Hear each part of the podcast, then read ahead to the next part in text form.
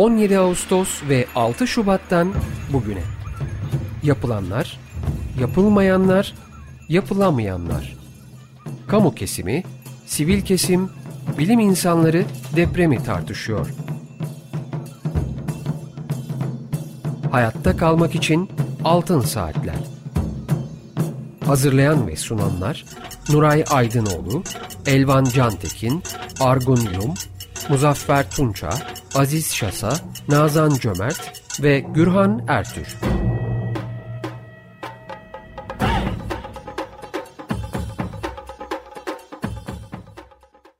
Açık Radyo'da Altın Saatler programındayız. Bugünkü programı Argun Yum, Elvan Cantekin, Muzaffer Tunça, Nazan Cömert ve ben Gürhan Ertür birlikte sunuyoruz. Teknik Masada ise Berke Akmeşe sesimizi sizlere ulaştırıyor. Telefon numaramız alan kodu 212 343 40 40. Elektronik posta adresimiz açıkradyo.com.tr Altın Saatler programlarının ses kayıtlarını Açık Radyo'nun internet adresinde podcast bölümünde dinleyebilirsiniz. Bugünkü programımızın destekçileri Çetin Çizmeci ve Nevzat Berkman'a teşekkürlerimizi iletiyoruz. Efendim bu hafta konuğumuz Şehir Plancıları Odası İstanbul Şube Başkanı Pelin Pınar Giritlioğlu hocamız. Hocam hoş geldiniz programımıza. Merhabalar, iyi yayınlar diliyorum. Sağ olunuz. Ben sizi kısaca tanıtmak istiyorum. Doçent Doktor Pelin Pınar Giritlioğlu İstanbul Üniversitesi Siyasal Bilgiler Fakültesi Kamu Yönetimi ve Siyaset Bilimi Bölümü Kentleşme ve Çevre Sorunları Ana Bilim Dalı öğretim üyesi. Lisansını Yıldız Teknik Üniversitesi'nde Mimarlık Fakültesi Şehir ve Bölge Planlama bölümünde gerçekleştirdi. Yüksek lisansını İstanbul Teknik Üniversitesi Mimarlık Fakültesi Mimarlık Bölümü Restorasyon Programı'nda gerçekleştirdi. Doktorasını ise yine İstanbul Teknik Üniversitesi Mimarlık Fakültesi Şehir ve Bölge Planlama bölümünde şehir planlama üzerine gerçekleştirdi.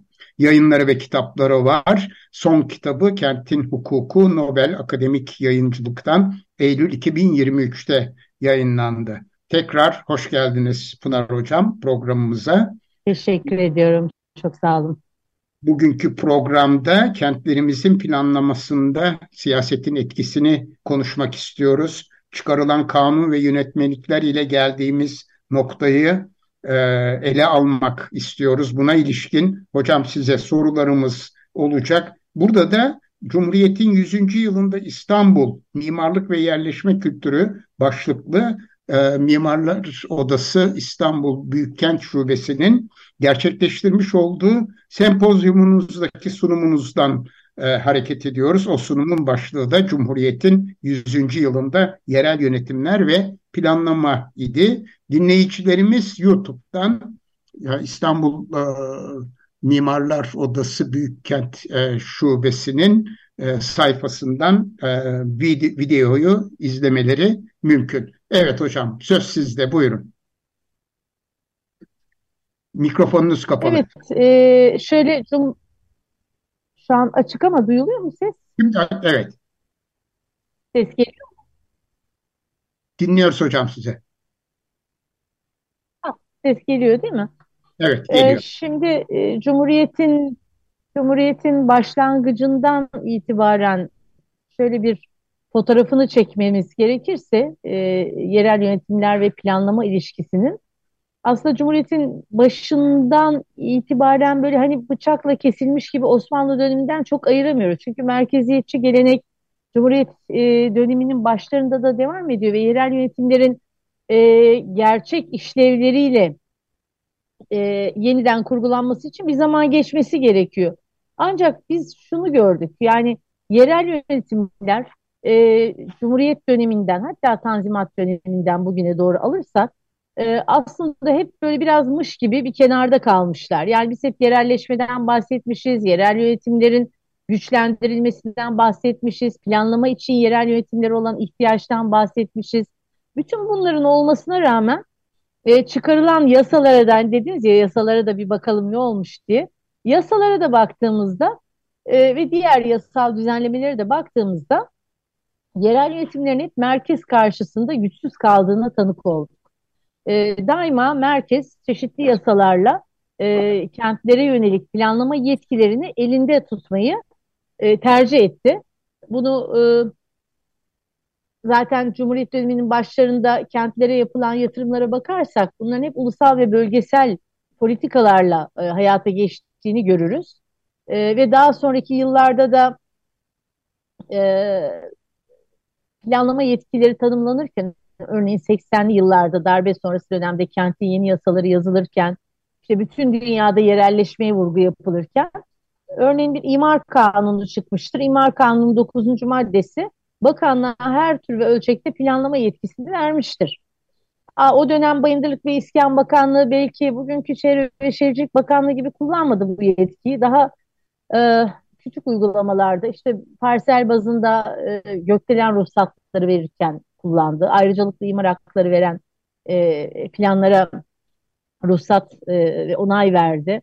E, dolayısıyla bugünkü anlayıştan biraz farklı e, bir yaklaşımla o dönemde merkezinde bu konuya e, baktığını görüyoruz. E, ancak 2011 ve sonrası döneme bakarsak ondan sonra merkezin yetkisi kentler ve planlama üzerinde çok daha hakim, çok daha güçlü bir şekilde kendini gösteriyor. Çıkan yasalara bakarsak işte bakanlık teşkilat yapıları 2011 yılında e, kanun hükmünde kararnamelerle değiştirilmişti hatırlarsanız. E, bir Çevre ve Şehircilik Bakanlığı kuruldu. Sonradan bir de iklim değişikliği lafını da taktık arkasına ya. E, Çevre ve Şehircilik Bakanlığı o eski Bayındırlık ve İskan Bakanlığı'ndan çok daha farklı bir anlayışla kurgulanmıştı.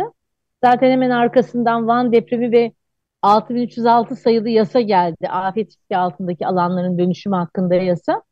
E, bu yasayla Çevre ve Şehircilik Bakanlığı yine her türlü ölçekte plan yapma yetkisini aldı ve bunu kullandı. Kullanmaya da devam ediyor. E, neredeyse kentsel dönüşüm süreçlerinden yerel yönetimleri tamamen dışlayarak bunu yaptı. E, hat, yine hatırlayalım 2000'li yılların başında yerel yönetimler reform paketi adı altında belediye yasası, il özel idaresi yasası ve büyükşehir belediye yasası değişmişti 2004 ve 2005 yıllarında. Ee, burada belediye kanunu 1930'dan sonra yani ilk çıkan belediye kanunundan sonra 75 yıl geçtikten sonra değişmişti. Ee, bu e, 5393 sayılı yasanın 73. maddesi de belediyeleri kentsel dönüşüm ve gelişim alanlarında planlama yetkisi vermişti. Yani kentsel dönüşümün yerel ayağı bu yasayla tanımlanmıştı, bu maddesiyle tanımlanmıştı.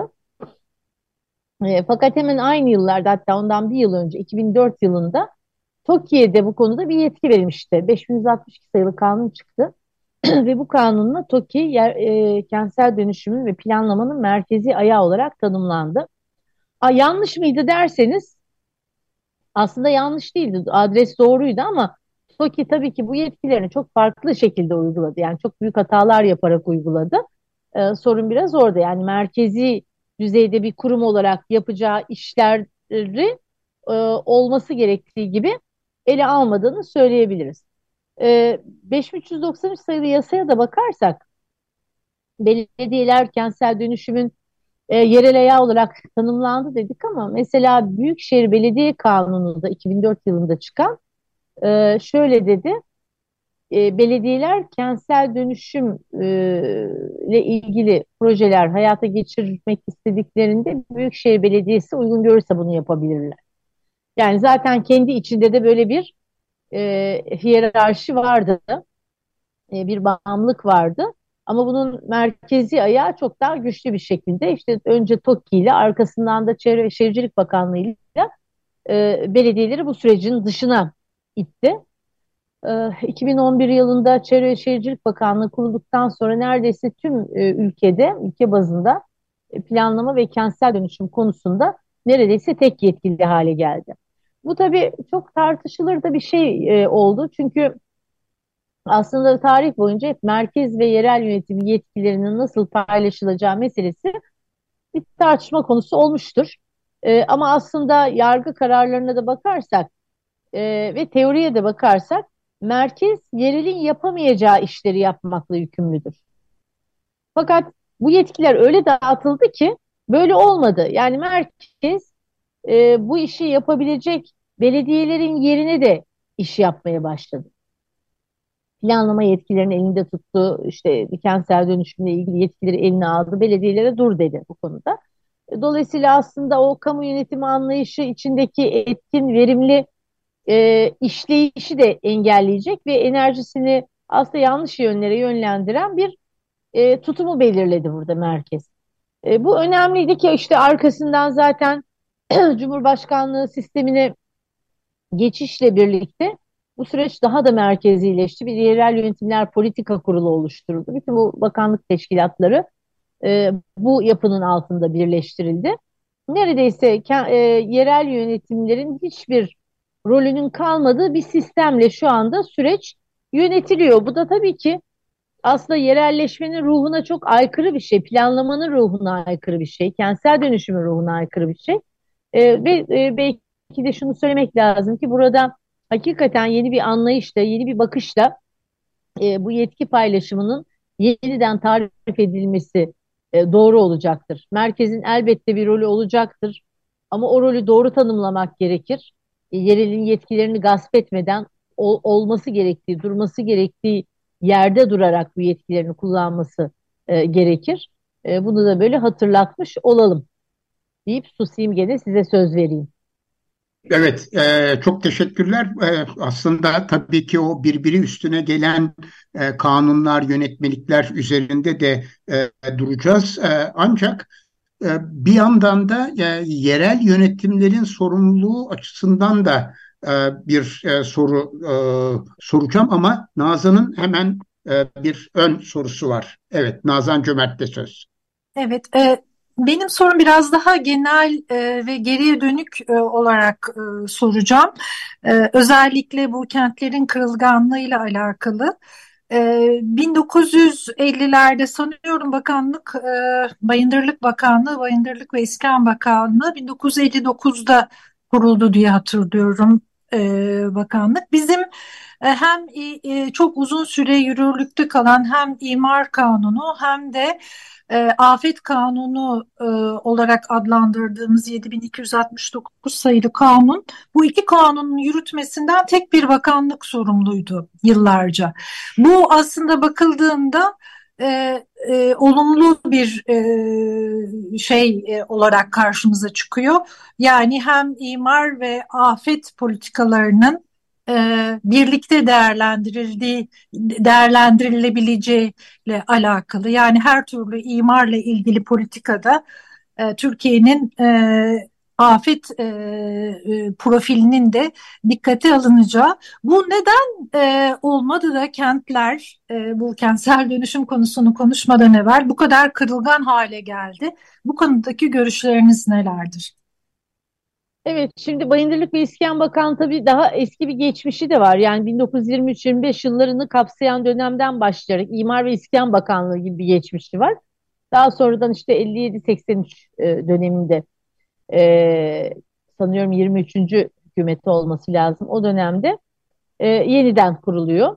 E, ve sonradan da Bayındırlık ve İskan Bakanlığı dönüşüyor. Bir kere kendi içinde de böyle kurumsal e, açıdan bir yeniden yapılanma süreci yaşıyor. Bayındırlık ve İskan Bakanlığı tabii Çevre ve Şehircilik Bakanlığı'ndan daha farklı, daha teknokrat bir yapıya sahip aslına bakarsanız. Fakat şimdi afet ve planlamanın e, birlikte ele alınmadığı bir süreci tabii çok eski dönemlerden biri yaşadık biz. Yani şöyle düşünün, e, işte bizim ilkokul kitaplarımızda bile hep şey yazardı, Türkiye birinci derece afet bölgesidir yazar, bunu okur geçerdik e, aslında Türkiye'nin geçmişinde çok büyük depremler var. İstanbul'un geçmişinde çok büyük depremler var. Bunların belki en önemlisi ta 16. yüzyılda Küçük Kıyamet diye bilinen deprem. E, taş taş üstünde kalmamış ve İstanbul yeniden inşa edilmiş. İki yıl içinde inşa edilmiş filan. Fakat biz planlama meselesini e, neredeyse 99 depremine kadar afet meselesinden tamamen ayırarak ele aldık ve e, planlamaya da aslında bir tek bir dönemde gerçek anlamda tutunduk. O da erken cumhuriyet dönemi. Erken Cumhuriyet döneminde ki o zaman işte bizim tabii kendi plancılarımız, mimarlarımız, mühendislerimiz yetişmemişti daha. yabancı plancılar eliyle imar planları yapıldı. Ve imar planları o dönemde modernleşmenin, batılı bir toplum ve kent yaratmanın aracı olarak kullanıldı. İşte Ankara deneyimleri var, Christopher Lörher ve Hermann Jansen planları 1924'lerde, 30'larda neredeyse 40'ların başına kadarki dönemde. E, benzer şekilde işte İstanbul'da 1930'larda Henry Prost deneyimleri var. Ee, İstanbul'un ve Ankara'nın modernist bir planlama anlayışı çerçevesinde e, gelişmesine imar planları aracılık ediyor ve bu planlar aracılığıyla aslında toplumun da değişmesi, işte kamusallaşması, e, kolektif yaşam biçimlerinin kentte hayata geçirilmesi falan gibi meselelerle e, bu amaçlara e, hizmet edecek e, imar planları yapılıyor. E, burada amaç ya burada deprem falan zaten henüz yok. E, barınma meselesi var. Çünkü Ankara'da bir başkentlik süreci, bir başkentlik deneyimi yaşanıyor ve memurların barınma ihtiyacı var. Zaten sırf o amaçla hemen 1926'da Emlak ve Eğitim Bankası kuruluyor.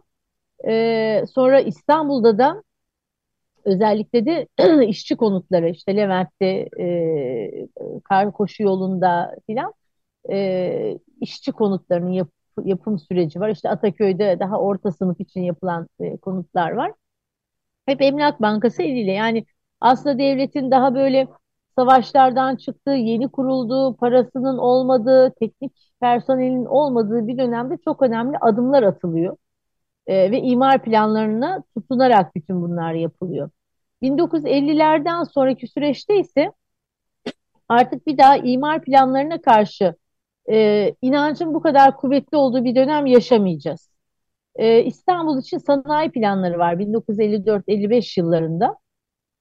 E, ve bu planlar kapsamında işte İstanbul o Anadolu'dan büyük göçü almaya başladığında plan plan gibi bir dert kalmıyor. Ki 1980'li yıllarda da aslında benzer bir anlayışın sürdürüldüğünü göreceğiz. E, parçacıl çözümlerle, parçacıl e, önlemlerle e, süreç işte vatandaşa, arsa spekülatörlerine, emlak arazi mafyalarına bırakılıyor. Yani devlet aslında bu süreci o dönemde doğru yönetemiyor. Ve işte 80'li yıllara geldiğimizde zaten başta İstanbul olmak üzere e, birçok büyük kentte bu kentleşme sorunları e, baş göstermiş durumda. Yani 1960'larda mesela neredeyse İstanbul'un e, yüzde 40'tan fazlası gece kondudan oluşuyor. Ki bu oran 1970'lerde daha da artacak. E, ve e, bütün işte o afete yönelik kırılganlıkta daha bu yıllardan başlayarak kendini gösteriyor. E, bunu Ankara'da da görüyoruz. İşte memurlara yeterli konut yani lojmanlar yapılıyor ama yeterli olmadığı için orada da memurlar kendi başının çaresine bakıyor. 1950'lerde mesela dönemin İçişleri Bakanı diyor ki bırakınız diyor halkımız şimdilik kendi sorununu bu şekilde çözsün barınma sorunu zamanı gelince biz bunları buradan temizleriz. Şimdi bu söylemler tabii işte kentlerin o kırılganlığının e, tohumlarını atan söylemler. Belki o zamana kadar bu kadar büyük bir gece kondulaşma deneyimi olmaması da böyle bir öngörü oluşmamasına sebebiyet vermiş olabilir ama bir yandan da tabii ki popülist bir geri planı olduğunu da söylemek lazım. Çünkü her seçim döneminde e, buralardan büyük oylar alınıyor. E, 1980 darbesinin arkasından da e, bu gece kondu alanları yani kentlerin neredeyse e, tamamını sarmış olan bu gece kondu alanları bu sefer başka bir şeye dönüşmeye başlıyor. Çünkü aflar, imar afları var.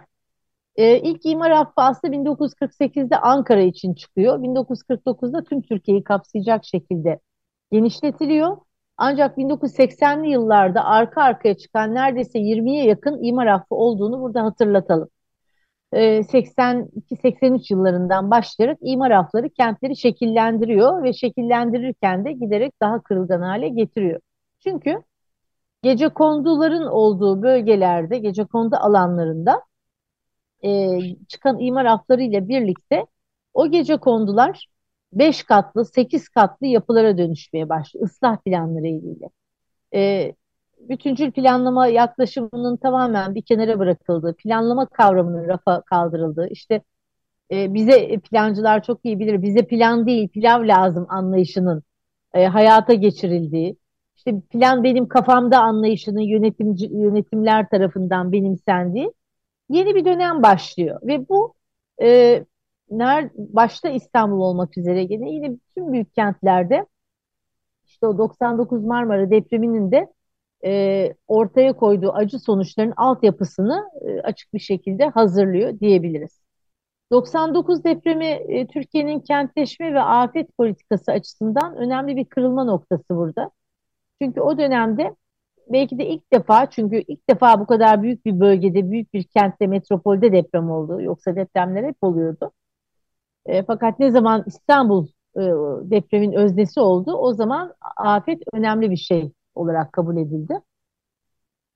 E, ve bunun arkasından ilk defa e, depremlere yönelik bazı çalışmalar yapıldı. Bunların e, en önemlilerinden bir tanesi işte Japonya ile JICA yapılan çalışmalardır. Bir rapor hazırlanmıştı 2002-2001 yılında. ve bunun hemen arkasından 2002 yılında da dört üniversitenin birlikte hazırladığı bir İstanbul Deprem Master Planı e, yürürlüğe girmişti. E, bu raporlarda planlamaya yeniden işaret edildiğini görmüştük. E, afet odaklı planların yapılması gerektiği, bu planlarda işte afet toplanma alanlarının, geçici barınma alanlarının, afet tahliye yollarının yer alması gerektiği gibi e, kararlar yer almıştı.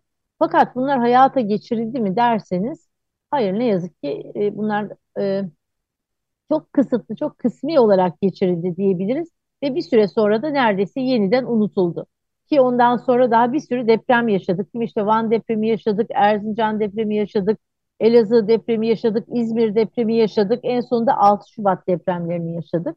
Ve bütün bunlar olurken e, yapılan tek şey bazı yasalar çıkararak aslında afeti de hiç e, odağına almayan, başlığında olsa da odağına almayan yasalar çıkararak e, inşaat odaklı bir gelişme hedefini hayata geçirmek oldu. 6306 sayılı kanundan söz ediyorum. Bu kanun böyle bir kanundur. Yani içinde de afet lafı iki kere falan geçer zaten. Adı her ne kadar afet riski altındaki alanların dönüşümü hakkında kanun ise de e, biz şunu gördük ki aslında bu kanunun afet diye bir derdi yok. Afet diye bir endişesi yok. Çünkü sadece yıkıp yeniden yapmayı tanımlayan bir müteahhitlik kanunundan, bir gayrimenkul e, yenileme kanunundan öteye giden bir içeriğe sahip değil, olmadı. E, o yüzden de son derece sorunlu. Ki işte 2012 yılında yürürlüğe girdikten sonra, e, iki yıl sonra e, Anayasa Mahkemesi kararıyla birçok maddesi de iptal edilmiştir bu kanunun. Çünkü normalde bir hukuk sistemi içerisinde olamayacak e, şeyleri de içeriyordu. İşte bütün hassas korunacak ekolojik alanlarda da ben e, e, öbür kanunları tanımam, ben geçerliyim diyen bir anlayışı vardı. İşte yürütmeyi durdurma kararları alınmasına izin vermiyordu. Yani böyle bir şey olması mümkün değil.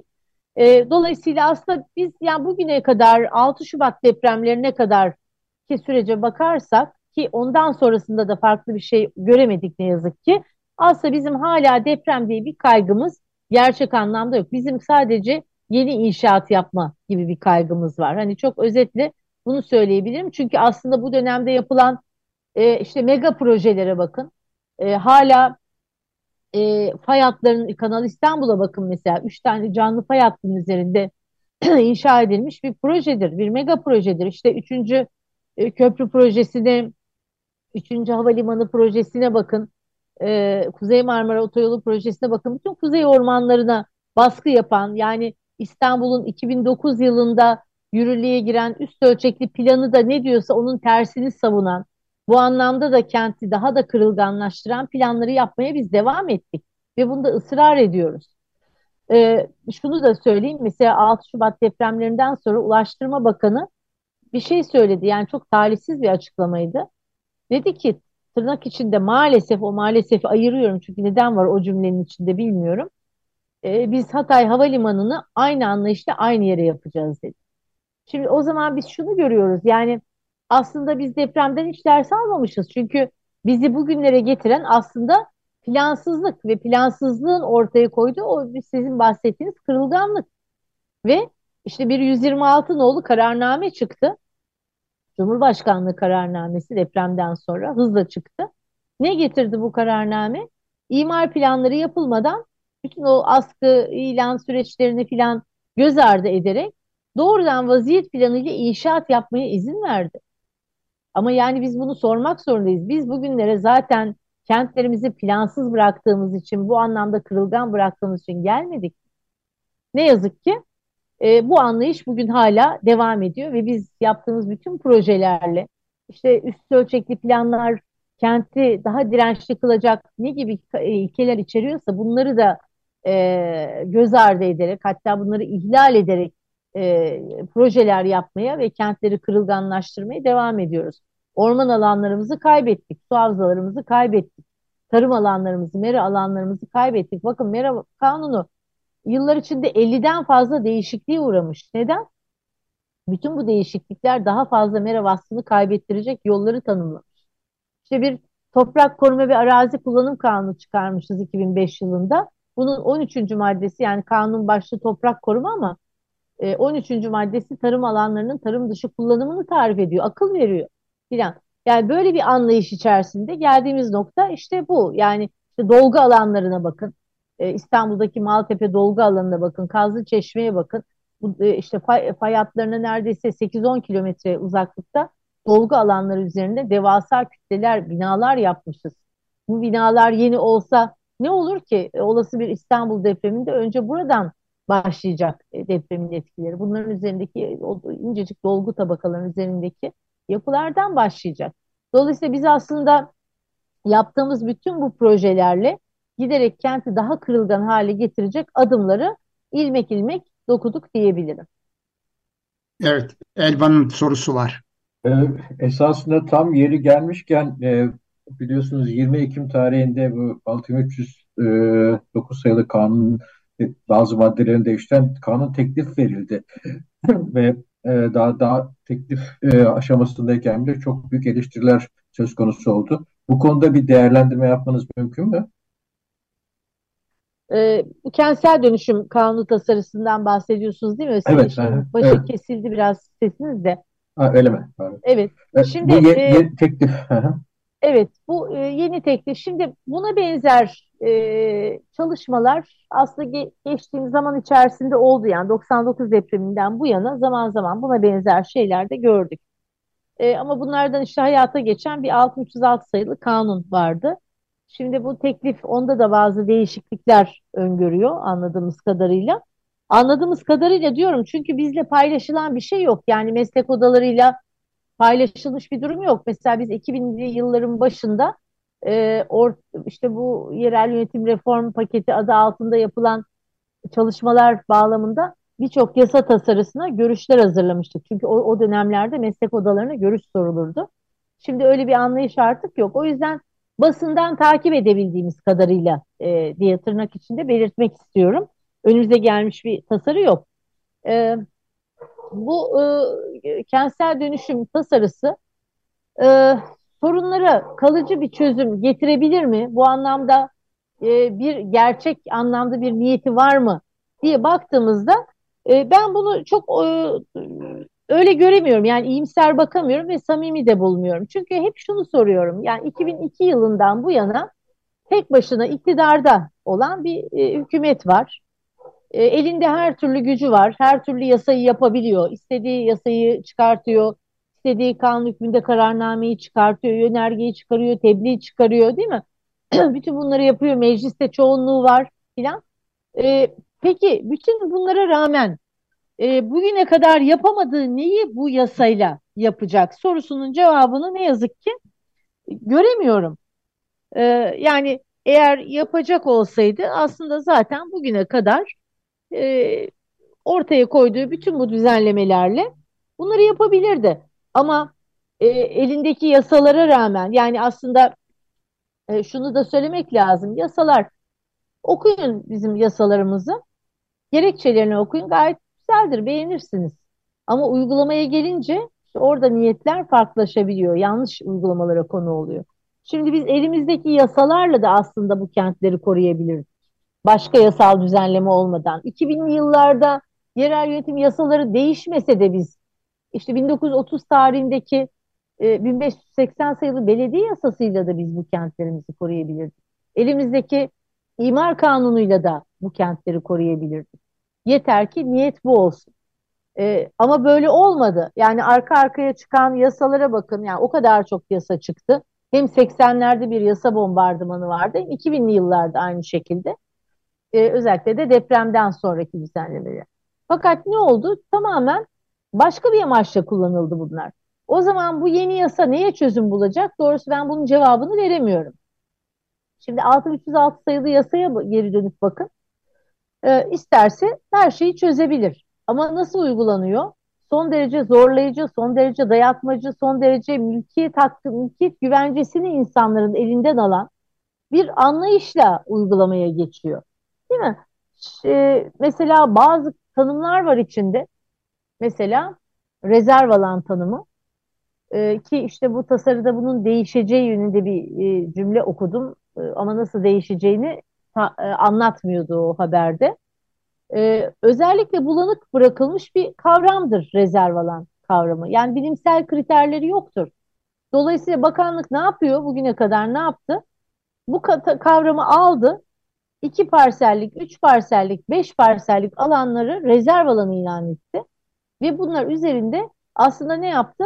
Ayrıcalıklı imar planları yaptı. Dolayısıyla rezerv alan kavramı afete çare olacak bir kavram olarak uygulanmadı ki e, bazı kesimleri ayrıcalıklı haklar tanımlamak üzere kullanıldı.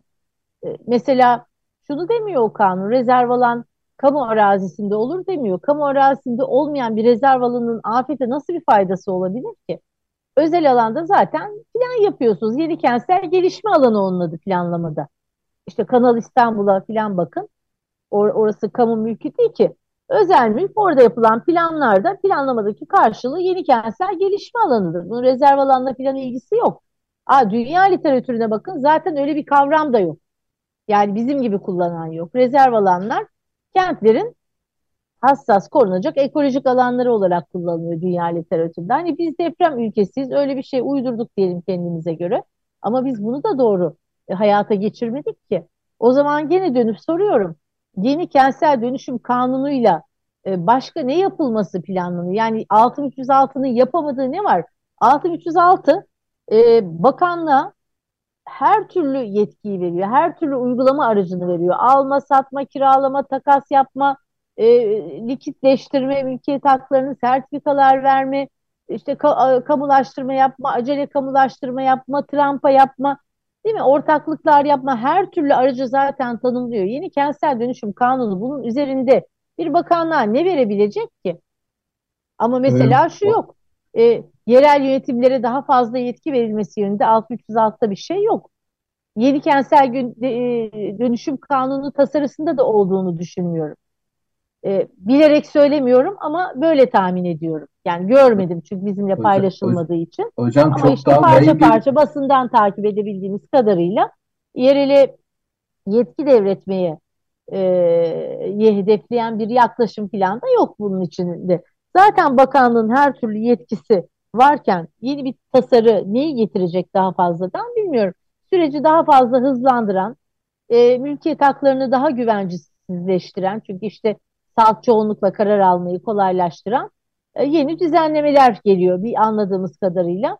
Ama bu hız, e, bu dayatmacı anlayış e, sağlıklı ve sürdürülebilir kentsel çevreler oluşturmaya hizmet etmiyor. Onu açıkça söylemek lazım. Gördüğüm kadarıyla hocam bu yeni şeyde e, teklifte bayağı ciddi e, şeyler var. Özellikle rezerv alanı konusunda e, artık iyice önü açılmış vaziyette.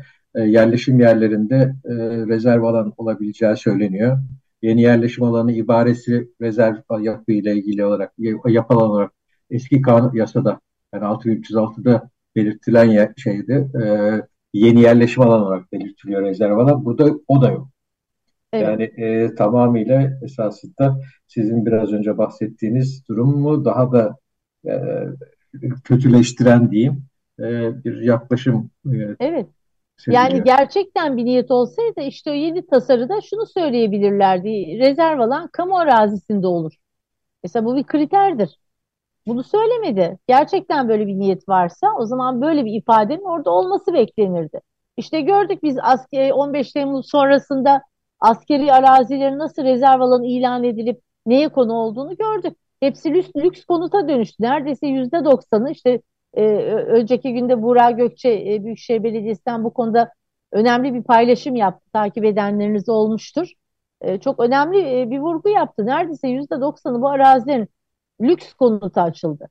E, uçlarına sus payı millet bahçeleri kondu ki millet bahçesi de aslında e, yeşil alan değil. Bakın betonlaşmış alanlar bunlar. Zaten yeşil alan olsaydı orada da niyet onlar da park bahçe olacaktı. Yani bunu da planlamadaki karşılığı budur. Yeşil alandır. Millet bahçesi diye siyasallaştırılan, sembolize edilen bir şey aslında betonlaşmış alanlardan oluşuyor. İçlerinde bir sürü bina barındırıyor. E, o zaman yani bugüne kadar ki niyetin biz ne olduğunu zaten gördük. Yeni kentsel dönüşüm tasarısı bu niyeti başka bir şeye çevirecek mi? Çevirmeyeceğini çok iyi biliyoruz. Zaten e, böyle bir şey beklemedik, beklemiyoruz. O ve bu işte e, ancak e, şunu hedefliyor yani anladığım kadarıyla mülk sahiplerinden e, mülk sahiplerinin elinden daha hızlı gayrimenkulleri e, alarak bu alanları dönüştürmenin, inşaat faaliyetlerini arttırmanın yolu olarak sadece kullanılacak. Hız kazanmak için, daha zorlayıcı, daha dayatmacı olmak için yeni formüllerin içinde barındırıldığı e, ve daha fazla esneklik, bakanlığa daha fazla esneklik tanınan bu anlamda bir şeyi, e, düzenlemeyi beraberinde getirecek. Benim bu şeyden anladığım bu. E, depremden sonra hatırlarsanız bir de İstanbul'a özel bir yasa tasarısı gündeme gelmişti. Yani İstanbul yasası olmalı diye. E, bu da aslında sakıncalı. Biz bunu 2000'li yılların hemen başında da konuştuk. E, o günlerde de aynı şey gündeme gelmişti 99 depreminden sonra. Ama biz hep şunu söyledik yani İstanbul'un bu anlamda bir ayrıcalığı yoktur. Yani orada da can var, başka kentte de can var. Orada da yapı var, orada başka yerde de e, e, yapı var. Dolayısıyla bu anayasaya eşitliğe plan, imar planlarının eşitlik ilkesine aykırı bir şey olur. o yüzden de böyle bir şeyin hiçbir zaman olmaması gerektiğini biz 2000'li yıllarda söyledik. Bir toplantı da yapmıştık oda olarak. Metropolitan alan planlamada yeni arayışlar diye. Orada bu, bu meseleyi tartışmıştık. Bugün de aynı noktadayız. Yani İstanbul'un bu anlamda bir ayrıcalığı yok. Evet depremi bekliyor ama e, yapılması gerekenler tüm kentlerde aynı eşitlikçi yaklaşımla ele alınmak zorunda e, ve böyle davranılmak zorunda. Planlamaya inanılmak zorunda her tarafta. İstanbul'u İstanbul'a özel bir yasa e, içinde ne barındıracak hepimiz biliyoruz. İşte bu kentsel dönüşüm e, tasarısının İstanbul'a özelleştirilmiş daha fazla gayrimenkul rantını hedefleyen e, bir içerikle kurgulanmış hali olacaktı. Belki de hala olacak bilmiyoruz. Bunlar da paylaşılmadığı için kapalı kapılar ardında e, yürütüldüğü için bu çalışmalar e, doğrudan e, yani somut bir belgeye dayanarak bunları da konuşmak pek mümkün olmuyor. Fikir yürütebiliyoruz ama deneyimlerimiz bu fikirlerin e, bugüne kadar yanlış olmadığını da bize her zaman gösterdi. Evet, her bir değişiklik hocam görüldüğü kadarıyla merkezi idarenin elindeki imkanların daha da e, açılmasını sağlıyor. Evet. Burada da e, şey e, meclise sunulan e, AKP milletvekillerinin imzaladığı e, tasarı e, meclis e, sitesinde var ve e, görüldüğü kadarıyla riskli olmayan binalara dahi el koyabilecek bir e, yeni düzenlemeye gidileceği anlaşılıyor. Şimdi e, sizi çok yorduk. Bir müzik parçası dinleyelim. E, müziğimizi bugün Berke Akmeşe seçti bizim için. Evet, şimdi dinliyoruz. Altın Saatler programının ikinci bölümündeyiz. Bugünkü konuğumuz Şehir Plancıları Odası İstanbul Şube Başkanı Doçent Doktor Pelin Pınar Giritlioğlu hocamız. Evet hocam, e, yani e, hemen birinci bölümün sonunda da belirttiğim gibi eldeki imkanları nasıl genişletebiliriz düşüncesinden hareketle merkezi yönetim yeni yeni bir takım kararlar alarak aslında çok önemli bir noktayı vurguladınız. Elinde zaten birçok yetki var. Bunları iyi niyetle ve hakikaten e, deprem risklerinin azaltılmasına ilişkin kullanmaya kalksa bugüne kadar aradan geçen 24 yıl içinde e, birçok konuyu halletmiş olurdu. Bizde daha rahat ve huzur içinde kentlerimizde yaşıyor olurduk. Ben ilk başta belirttiğim e, sorumu sormak istiyorum. Şimdi e, sizin de üzerinde e, durduğunuz e, gibi e, siyasetin elindeki en önemli araçlardan birisi durumunda. E, yani e, işte biz e, ilk e, kanunlar çıktığı zaman e, çok sevinmiştik. Kentsel dönüşüm e, çok farklı anlamlar yüklemiştik. Fakat sonrasındaki gelişmeler gösterdi ki bunların hiçbirisinin kentlerin iyileştirilmesiyle alakası yok. Deprem risklerinin, afet risklerinin azaltılmasına ilişkin e, hiçbir e, çalışmanın da ciddi biçimde yapıldığını görmedik. Ben burada merkezi idare ile yerel yönetimler arasındaki e, ilişkinin de e, eğer bu ilişkide yerel yönetim de merkezi iktidar partisine bağlıysa e, çok büyük bir anlayış içinde ve e, ortaklaşa bir çaba olduğunu görüyorum. Bunu biraz daha e, uzatırsak özellikle kentlerdeki plan değişiklikleri konusunda e, muhalefet partileriyle de iktidar partilerinin ve yerel yönetimlerin bir anlaşma içinde çok hızlı kararlar alabildiklerini görüyoruz. Belki de belediyelerin meclislerinin e, en yüksek sayıda gerçekleştirdiği e, kararlar da bu alanda oluyor. Buna ilişkin e, sizin görüşlerinizi de alabilir miyiz? Neler e, düşünürsünüz? Evet, e, zaten şunu da hatırlatalım. Yani meclisler oluşurken en çok talep gören komisyonlar imar komisyonlarıdır biliyorsunuz. Evet. E, ve buralarda alınan kararlar da çoğu zaman oy birliğiyle çıkar. Çünkü menfaatin olduğu yerlerdir, çıkarın, rantın olduğu yerlerdir. E, bugüne kadar da bunun sonuçlarını hep gördük. Yani işte e, 2018'deki imar barışı çıkarken de benzer bir yaklaşımı gördük. Neredeyse partiler e, ayrım göstermeksizin olumlu baktılar buna. Olumlu oy kullandılar. Böyle geçti. Neredeyse oy birliğine yakın e, oylarla geçti meclisten e, imar barışı teklifi. E, menfaatin olduğu yerde ne yazık ki ideoloji de kalmıyor. Belki hani çok özetle bunu söyleyebiliriz. E, ve bu anlayış işte ne yazık ki bugüne kadar işte kentleri daha da kırılganlaştıracak adımları atmakta e, bize bir altlık hazırladı. E, dediğim gibi bakanlık ve iktidar aslında bütün bu süreçte e, bu gücü de eline şey yanına alarak hareket etti. E işte şeyi düşünün yani afet toplanma alanları. Bunlara yapılan planlara bakıyoruz mesela değil mi? İşte e, bunlar üzerinde yapılan planları bugün üstlerinde alışveriş merkezleri var değil mi? E, iş merkezleri var, o, yüksek ofis yapıları var. E, bunları tek tek betonlaştırdık ve burada sadece işte o e, farklı partilerden olanlar değil, yargı da benzer bir yerde durdu. E, açılan davalara bakın, o davalar o kadar uzun sürdü ki yürütmeyi durdurma kararları verilmedi. Ve işte bilirkişi e, keşifleri yapılırken zaten bu projelerin büyük bir kısmı tamamlanmış oldu. Artık bundan geri dönüş olamadı.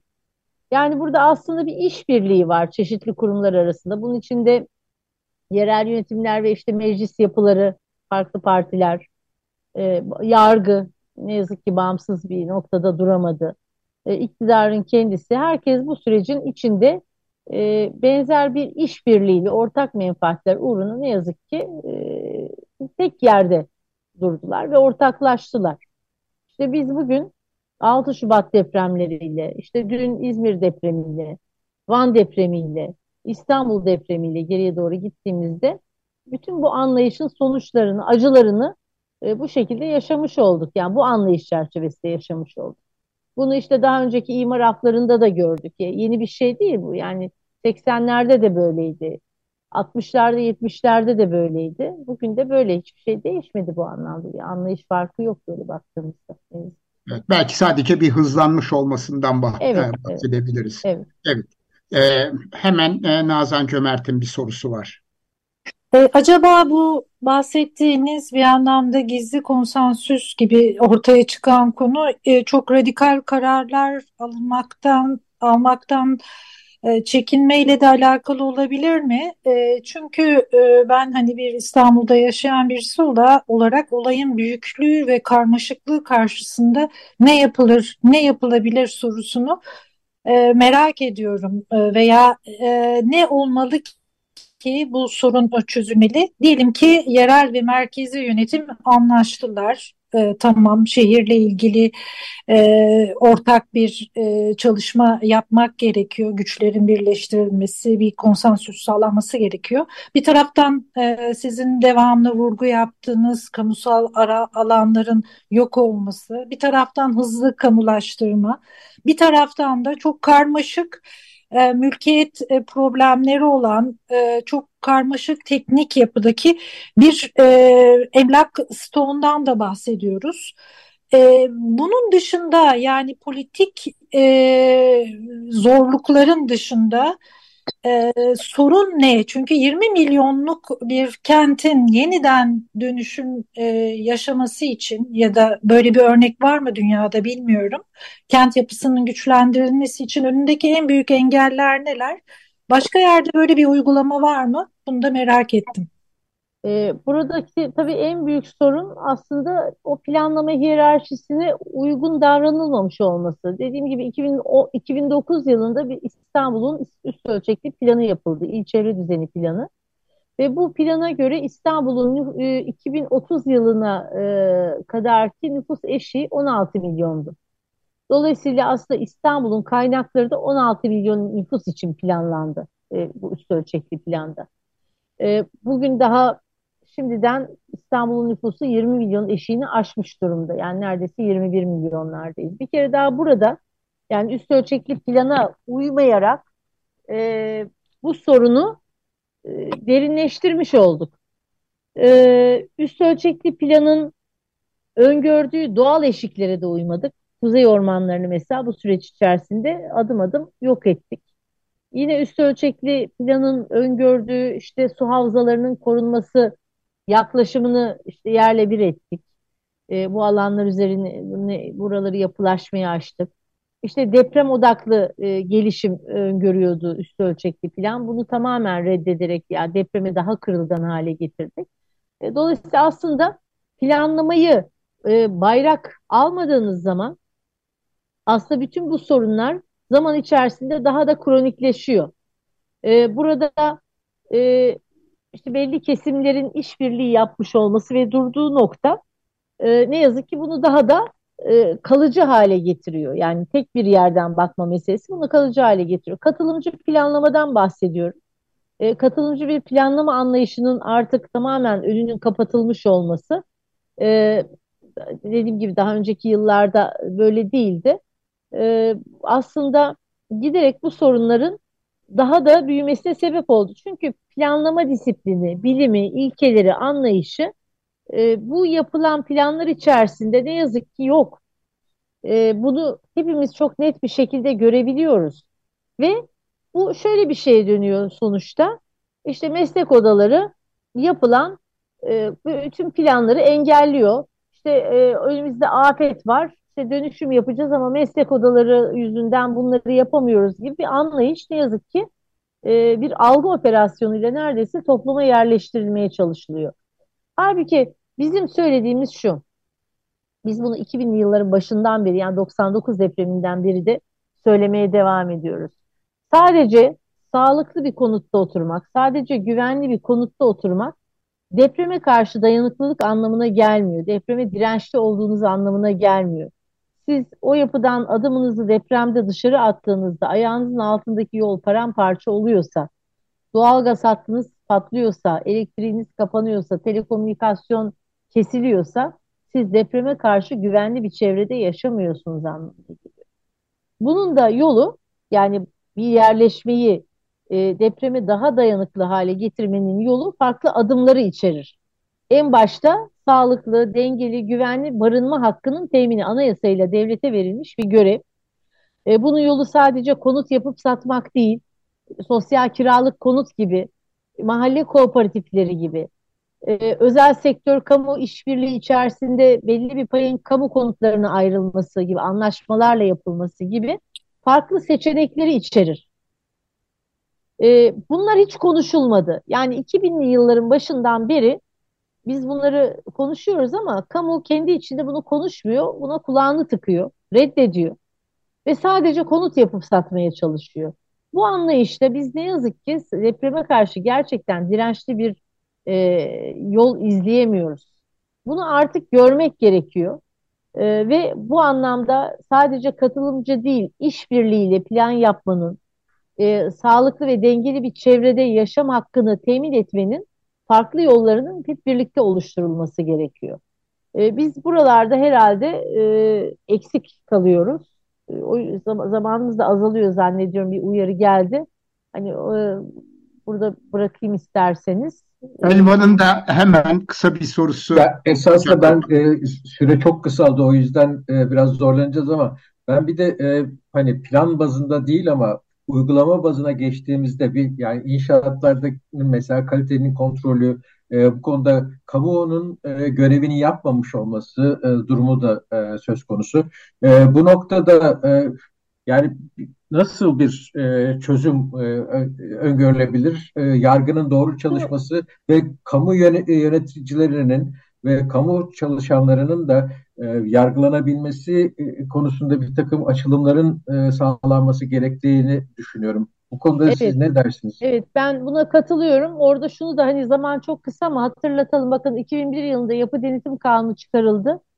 İlk önce e, Marmara bölgesi yani 99 depremi bölgesi ve şu andaki 6 Şubat depremi bölgesinde pilot uygulamalar yapıldı o dönemde. 6 yıl sonra bütün Türkiye'de uygulanmaya başlandı ama e, bu bu kanunla yapı denetim işi özelleştirildi. Bu belki de yani yapılan en büyük hatalardan biriydi. Yani can güvenliği özelleştirilemez.